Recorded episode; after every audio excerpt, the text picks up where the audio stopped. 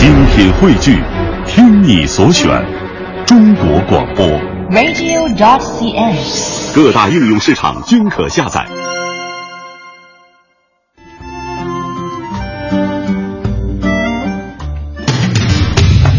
今日财经，我们来说的是一个日本的品牌，很多人都不陌生，叫三洋。很多人童年记忆和成长经历都和这家企业生产的产品是密切相关的。比如说三洋收录机曾经是一度引领了时尚潮流的，是陪伴了我的童年。然而呢，今天随着三洋电机将其在日本国内最后的子公司三洋鸟取技术解决方案公司的所有股份转让给 GIA， 那么这家有着60多年历史，曾经一度辉煌的家电巨头将退出历史舞台。我们来听中央台记者朱敏、实习记者王慧琳的报道。三洋衰败的导火索在于2004年的一次地震。当年三洋电机的子公司新系三洋电子的半导体工厂在地震中受灾，由于未加入保险，造成约500亿日元的损失，由此背负了巨额债务。三洋曾将危机归咎于这场天灾，但是问题的根源并不在于此。南开大学日本研究院副教授张玉来表示，三洋衰败的根源在于自身转型的失败。一个核心原因，它就是这个自己的这个产品升级换代没能赶上这个所谓的技术革命吧。传统我们都知道三洋是以家电为特色的，然后呢，我们看到一个什么特征呢？就是说整个家电，所有的日本的家电产业在这个2000年前后的时候都面临一次被迫转型的一个困境。这个压力来自于技术革命，就是这种所谓的模块化革命，生产方式的革命加上技术的革命，就是说现在很多这个家电类的行业出现了一种所谓的细分。比如说举个最简单的例子就是说它这个日本最强的是这种所谓的垂直系列企业，也就是说产品从研发到这个最终生产全部都在企业内完成。但是呢，这个模块革命冲击下，使得这种生产方式的这个竞争力已经没有了。所以呢，这种冲击力之下呢，日本这种传统的所谓的就是垂直一体化的这种企业，它的竞争力全部都受到了这个冲击。三洋不是个案，就在5天前，日本媒体报道称，夏普可能在2015财年削减公司经理和其他员工的薪酬，以降低成本，裁员比例达到 12%， 重组预计将花费超过17亿美元。不过张玉来认为，三洋和夏普的失败不能代表整个日企乃至整个家电产业的衰落。现在日本家电行业，特别是原来那个传统的八大家，他们现在正在分化转型。比如像松下、像索尼，他们都分别找自己更加突出的这个业务领域。比如说索尼的断臂改革，松下的结构改革，还有呢像这个东芝的结构改革，他们都是大幅度的调整自己的这个战略方向。而且除了这个夏普之外，这几家都非常成功。其实被国人疯抢的日本马桶盖就是松下品牌。可见做家电并不意味着死亡，能做出符合市场需求的产品照样被抢购一空。生活日新月异，人们的需求日益提高，企业一步跟不上消费者的需求，便容易滑向深渊。张玉来表示，中国的企业应该从三洋的失败中吸取教训，及时实现转型升级。比如现在我们的，比如说像这个传统的家电，像长虹，还有呢像这个董明珠的企业，也都面临着这样的问题。董明珠已经提出要向这个手机行业转，就是这种传统的家电行业，如果你没有一个非常新的领域的话，没有这样的创新的话，你在市场当中肯定会被淘汰下去。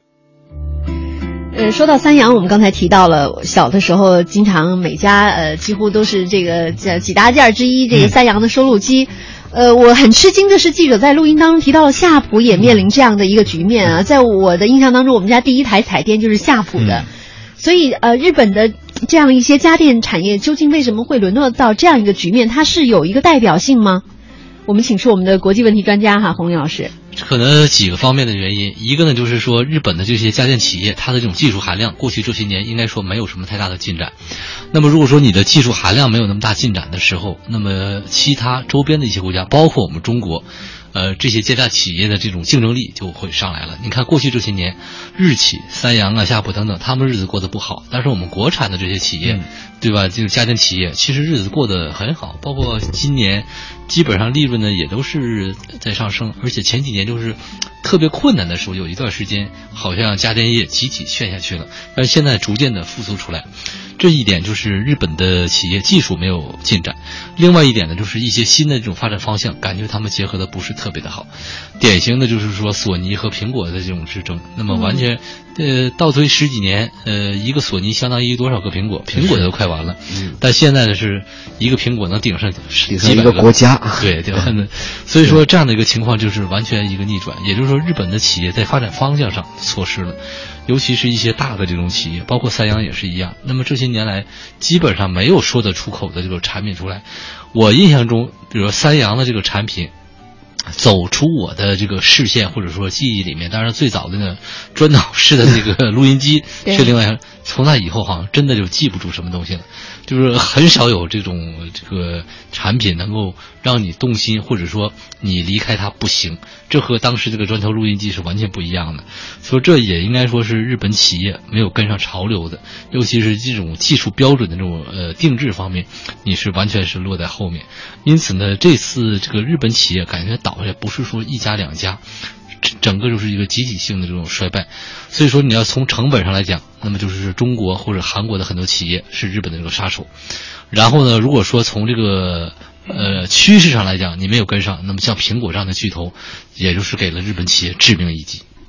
在博鳌论坛的时候，有一天的上午是百度的李彦宏办了一个早餐会，邀请了两个人，一个是比尔盖茨，一个是马斯克，就是做特斯拉汽车的。他其中有一个问题问比尔盖茨说，对比了美国和日本的这样的两个对于国家对于企业发展的这样的一种方式，问比尔盖茨说中国应该按照美国的方式还是按照日本的方式。比尔盖茨就是认为日本是以政府来推动很多技术的发展，包括从军工层面来推动技术发展，而美国是属于有一个创新机制，一个环境，然后遍地开花，不一定你会做出什么，但是可能就会冒出一个苹果，冒出一个特斯拉来。所以比尔盖茨认为中国将来的发展要沿着美国的方向去，而非日本，因为日本今天就是一个例子。对，其实你说到这个，我更多的会想到也许不光是三洋啊，一个所谓日本的家电企业的一个衰败，因为说它所代表的一个产品在我们看来只是一种传统产品啊。我手里面至今还有一个小的三洋的 Walkman， 基本可以当一个古董啊，也许过2年可以拿到这个拍卖网站上去拍卖一下。但是我在想创新也许是它最后致命的一招。中国及其他一些周边国家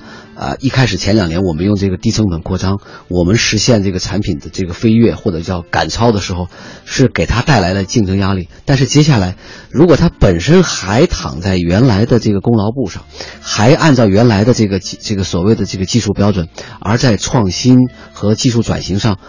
不下功夫的话，实际上早就埋下了这个所谓叫今天这个关门倒闭破产的一个导火索。而这一块实际上我倒觉得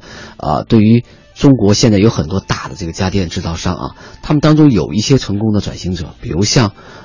联想，像海尔啊。海尔其实从最初的100亿到1000亿，到后来他提出来可能今后可能到1万亿啊，而且它的海外扩张，包括这个成本的一个创新都做得不错。但是也有很多企业实际上现在看来可能发展的势头还不错，因为他们的这个我们的人工成本、制造成本呢还是具有相当大的比较优势。但是这种比较优势很快就是稍纵即逝的。世界现在的一个潮流就是一个创新发展升级的潮流，哪一家企业不管你曾经多么风光过，如果你跟不上这个世界发展的潮流，你是逆势而为的话，其实最终都难逃被淘汰的命运。说到这儿，我们可能都有一些怀旧哈，我们来听一段这个三洋的录音好不好？